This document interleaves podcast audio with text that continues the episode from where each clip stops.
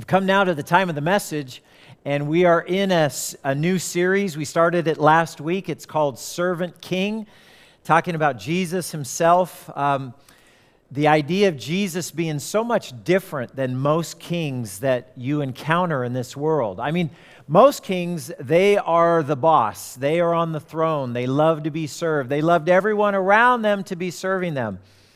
But this great servant King Jesus, he comes along and instead of expecting or demanding that everybody stop and serve him, he lays down his own rights. He came to serve the very ones that he created so that he could save them and bring them back into a right relationship with God. And in that life of selfless service, which we're going to study today and in the weeks ahead, we're going to see that Jesus shows us what a noble, what a true, what a good king looks like.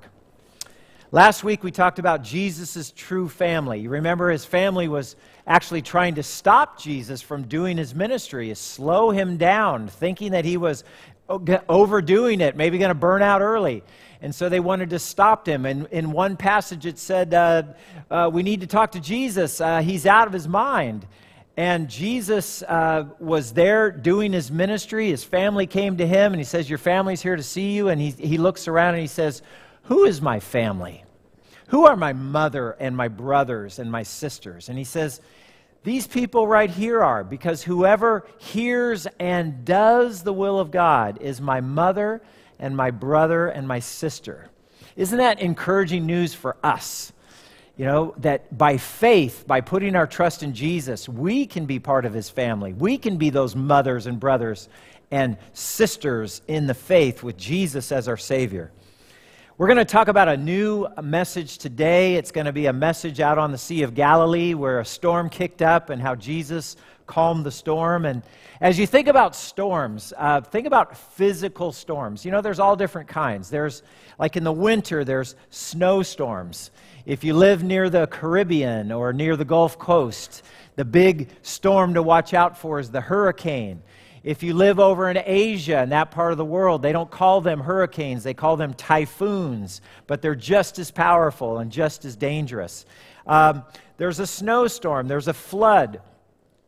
I want you to think about in your own memory, say, what was the worst storm that you were ever in?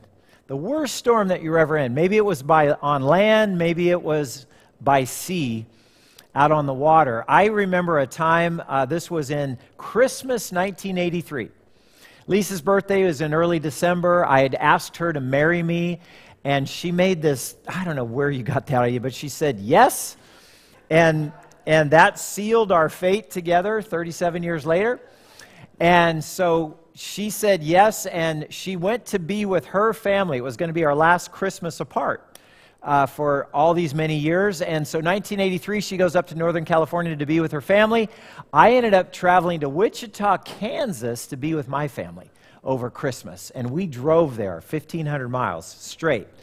Um, it, when you're 20 years old, you can do stuff like that. And, and then Jeff, my younger brother, and I, so I was 20 at the time, he was 19 we get this idea because Lisa's family, after Christmas, they're going up to Lake Tahoe and they're going to ski together. And Jeff and I were like, we're in.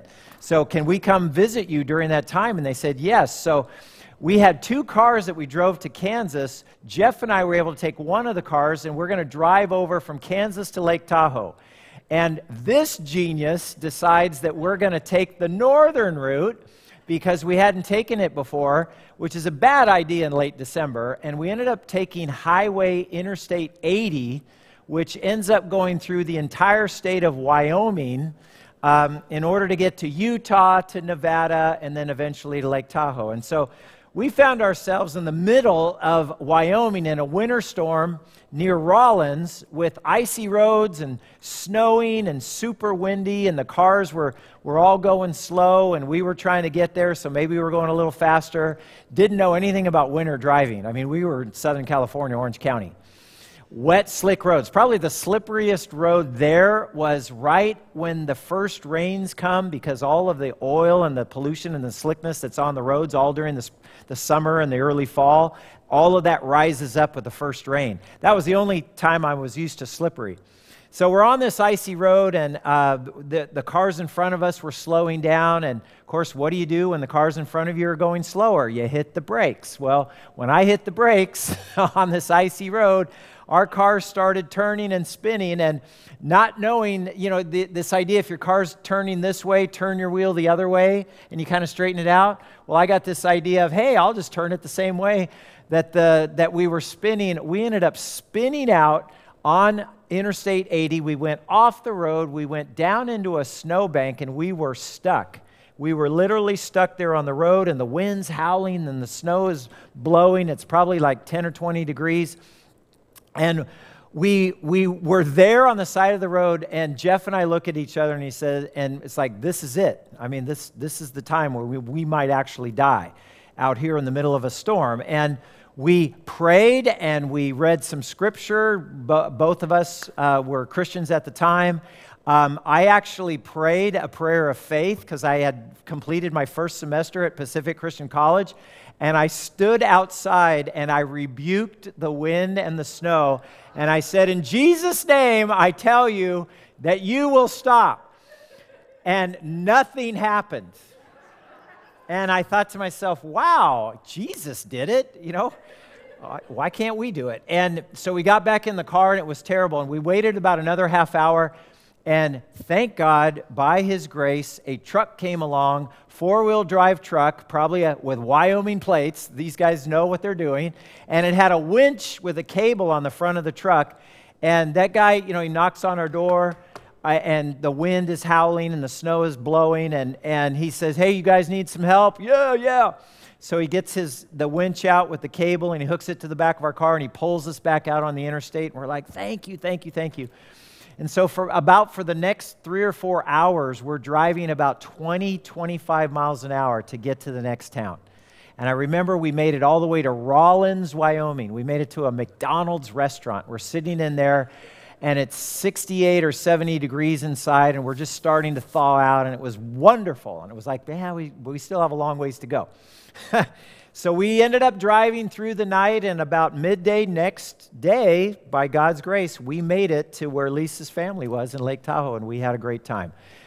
My worst storm experience ever. Uh, that ha- actually had a happy ending. We're going to read about a storm today that has a happy ending but only because of the miracle of Jesus himself. Now, I want to show you this slide because when Lisa and I were in Israel a couple years ago, I took this picture on the shore of the Sea of Galilee. And you can see it, it's got hills all around it. The Sea of Galilee is actually below sea level, it's about 700 feet below sea level. It's smaller than Lake Tahoe, but it's similar in shape. It's about 13 miles long, about 8 miles wide. And because of the hills around it, the, the, high hills around it, there's a Mount Hermon that's 9,000 feet, not too far away. And there's hills on the eastern side, especially. The cold air from the mountains mixes with the warm air on the lake, and it can create some uh, high winds and some furious storms on that mountain. In fact, I don't know if you guys have the video ready, but I just wanted to show you to say, now look how this tranquil Sea of Galilee looks like you could get in a water ski boat and the, the water's like glass. Hey, let's go water skiing. But the sea doesn't always stay that way, and there is a little passage that I found on YouTube where all good things can be found, and, uh, and you can see a little example of it yourself. Let's take a look.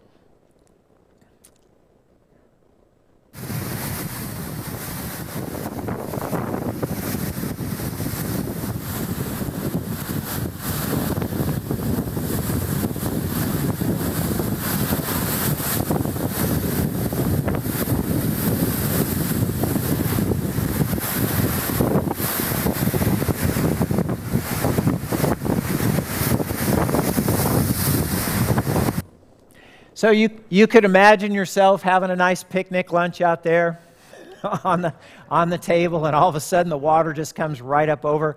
It was interesting. Um, we did take a boat ride out on the Sea of Galilee, and the place where we had lunch, I didn't really remember it until the time when I saw this uh, footage of the storm.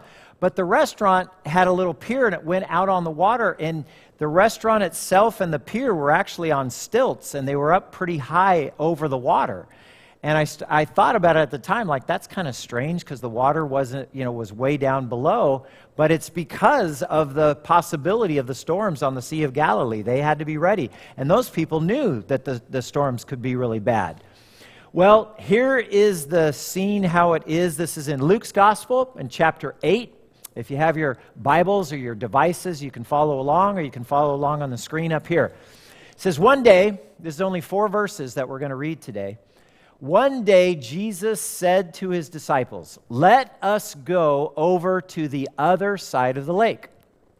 Next week, we're going to find out what happened when they actually got to the other side of the lake. But for right now, it's the interim story. So they got into a boat and set out. As they sailed, he fell asleep. You can imagine Jesus doing ministry all day, uh, from morning until night, people clamoring for his attention uh, healing people, preaching the good news of the kingdom.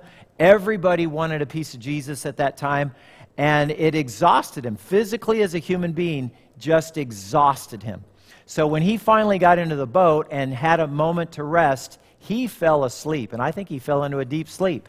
A squall came down the, on the lake so that the boat was being swamped, and they were in great danger. So here's the scene Jesus wants to go to the other side of the lake.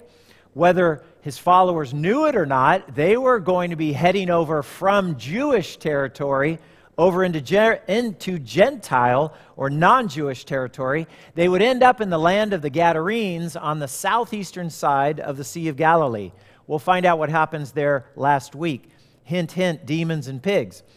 One of the surprising things in the story is that even while the storm was going on, tossing and turning, what was Jesus doing? So it wasn't just when the, when the, when the trip started off and the waters were calm. It says even when the boat was on the verge of being swamped or capsizing, that's how strong the storm was, Jesus was still sleeping.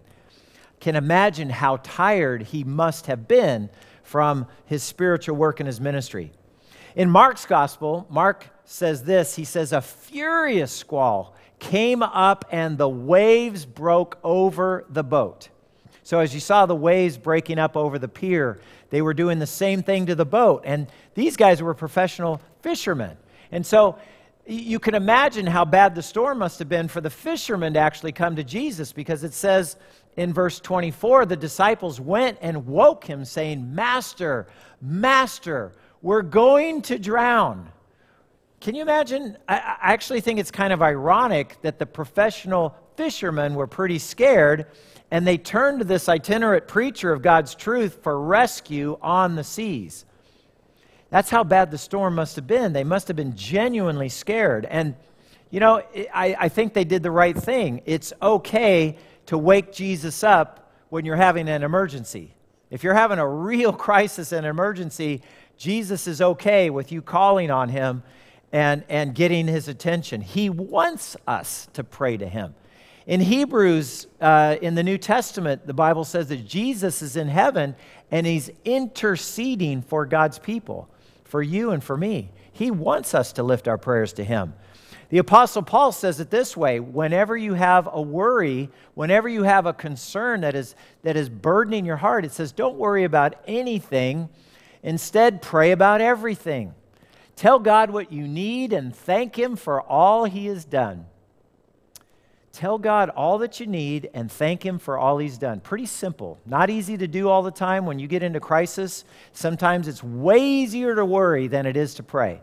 But if, uh, I remember Rick Warren saying this, if you have enough uh, ability to focus your attention on the problem over and over and over again, because that's what worry is. It's, a, it's fixing your attention on the problem and all the things that could go wrong and all the disaster that could occur if, if this thing stays the way it is. So you're focusing your attention on the problem. He says, it says if you have enough of mental capacity to focus all your attention on the problem, then just shift the focus of your attention over to Jesus and tell him what you need. Thank him for hearing and answering your prayers.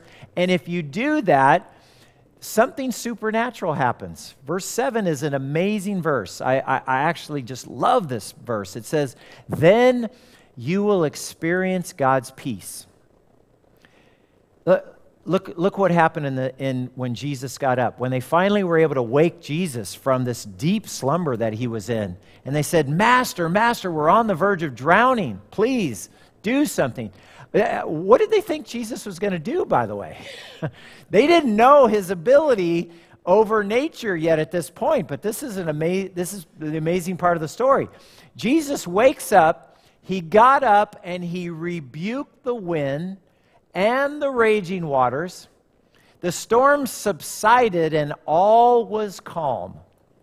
Have you ever been out on a lake uh, in the, early in the morning and you, you're on a lake and that what they, the water skiers say that the water's like glass.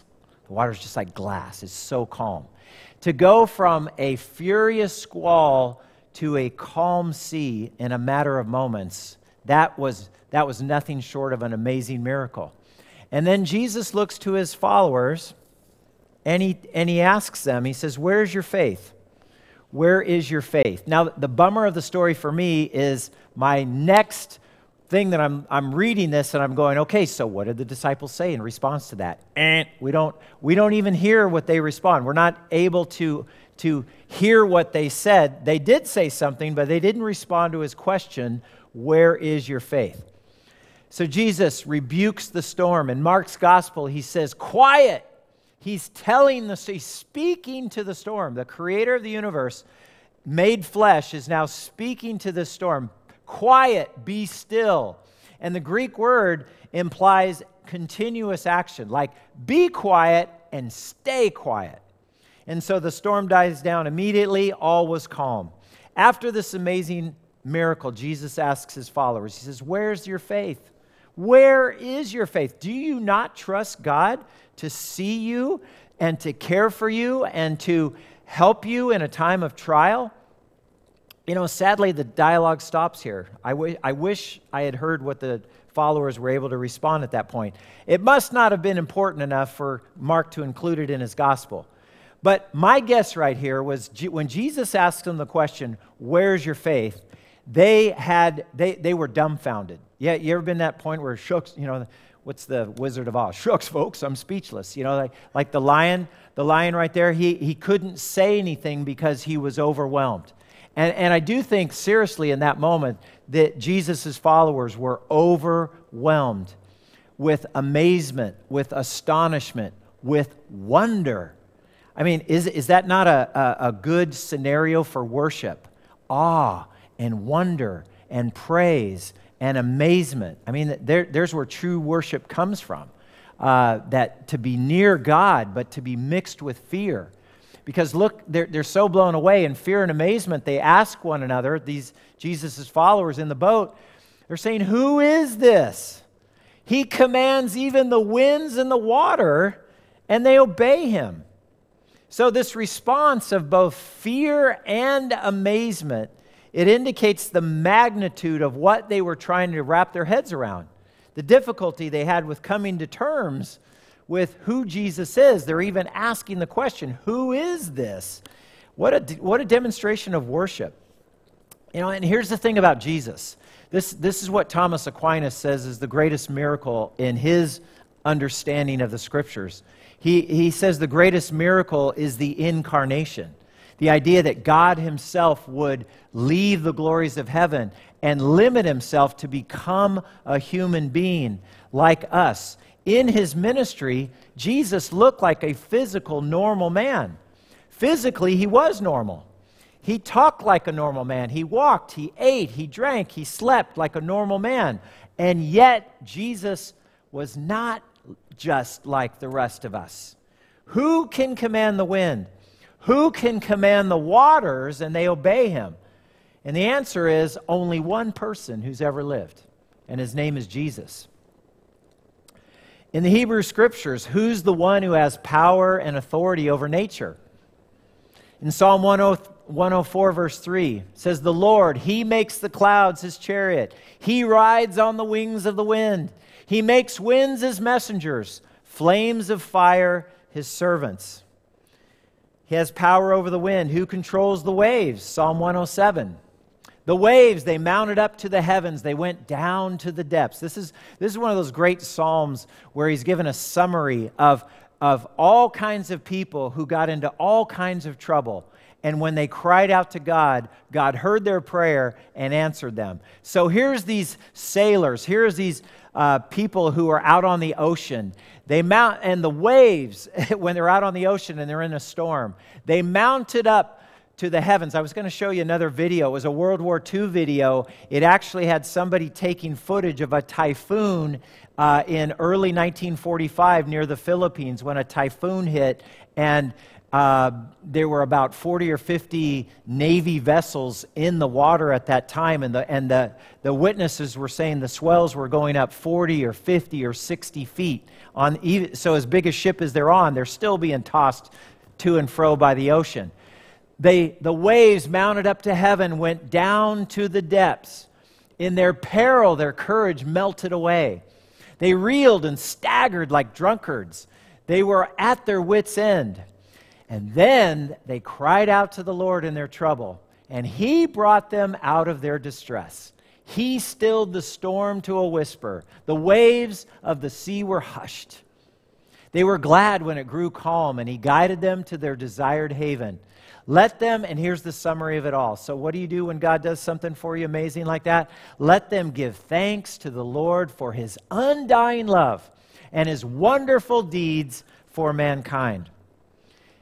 You know, I want you to try to personalize this story today. You know, what is this story about Jesus being in a boat 2,000 years ago in the Sea of Galilee with his followers? What, is, what does it have to do with you today? Well, if you personalize it, you, you just have to admit this. There are some problems in your life that are beyond your ability to control. Maybe you've built up your resources, maybe you have your connections, maybe you've got some great personal abilities, and you're trying your very best to handle and to overcome any contingency that would arise. You've got your reserve accounts, you've got your medical bags, You've got your emergency containers and maybe even a year or two of dried food stored up in tight bins in your garage. You have prepared as best you can. But, friend, life sometimes is overwhelming. There are some moments in life that are just too much. And you can't control the weather. You cannot control all sickness and disease and death. We've certainly found that out in the 21st century with this virus called COVID 19. You, you can't control and hold back the demons totally on your own. There are some spiritual problems, there are some emergencies, friends, that only Jesus can handle. And so, what does God want you to do? When you face a problem that's too overwhelming for you to handle, he says, Come to me. Go to Jesus with that problem. Bring that seemingly insurmountable issue to Him. Put the problem in His hands. He can handle it. That's the thing that it's overwhelming to us, but it's not overwhelming to Him. That's why He gives us this beautiful practice, this, this spiritual discipline of prayer, where He says, Call on me and I will answer you because there's some issues that only He can handle. Jesus can handle whatever situation comes your way. So go back to the question that Jesus asked His followers. Finally, after He calmed the furious squall, after the winds died down, the seas were calm again, and He turns to His followers and He says, Where is your faith? Where's your trust that Jesus can really handle your problems? That He will be with you always. You know, maybe you're like me. Maybe there's days when you're riding on the clouds and you say, nothing is impossible. You know, is there anything too impossible for God? Nope. Is there anything that's going to happen in your life that God can't handle? Nope. Are you going to walk in faith today? Yep. You know, you can have great days like that, and the very next day something can happen and it can throw you off your spiritual game. Where is your faith? We need to be reminded. That's sometimes if you say, I can't even think, I, can't, I don't even know where to go, I don't know what to do, I don't know what to think, I can't even hardly pray except say to God, just look up and say, Help, which is actually a pretty good prayer. To the answer, Where's your faith? You know, the, God's word comes in and he says, make this the anchor of your life, the truth of God's words. Let the, the truth of God's word transform your mind. It says, So do not fear, for I am with you. Do not be dismayed, for I am your God. I will strengthen you, God says. I will help you. I will uphold you with my righteous right hand. To the answer, Where's your faith? Isaiah comes in again in chapter 43. He says, Do not fear, for I have redeemed you. I've summoned you by name, and you are mine. When, not if, I wish it was if, when you pass through the waters, I will be with you. And only when you, and when you pass through the rivers, they will not sweep over you. Boy, what a tremendous promise. I, I was reminded of the song by Lincoln Brewster. He's probably my favorite Christian artist, has been for 15 years. I love his music. He has a, a song that came out a couple years ago called Deep Down. Anybody know that song, Deep Down? The chorus goes like this Even though I walk through fire, I won't be burned. I set my feet upon your word. I know your love will never fail. This I know deep down. Deep, deep down. What a, what a statement of faith. Friends, I, w- I want to do something today in church, and some of you guys are going to go, huh? What? some of you guys are going to be surprised. But I, I want to do this because I want to put into practice you know, I, I was convicted by the, the message last week where Jesus says, Who is my true family? Those who hear God's word and put it into practice. So, how are we going to put this word today into practice? The disciples had an emergency. They had a problem that was overwhelming for them. Where did they go when they had this crisis? They went to Jesus. Did Jesus hear them and answer their prayer? Yes, he did. So let's do that here today.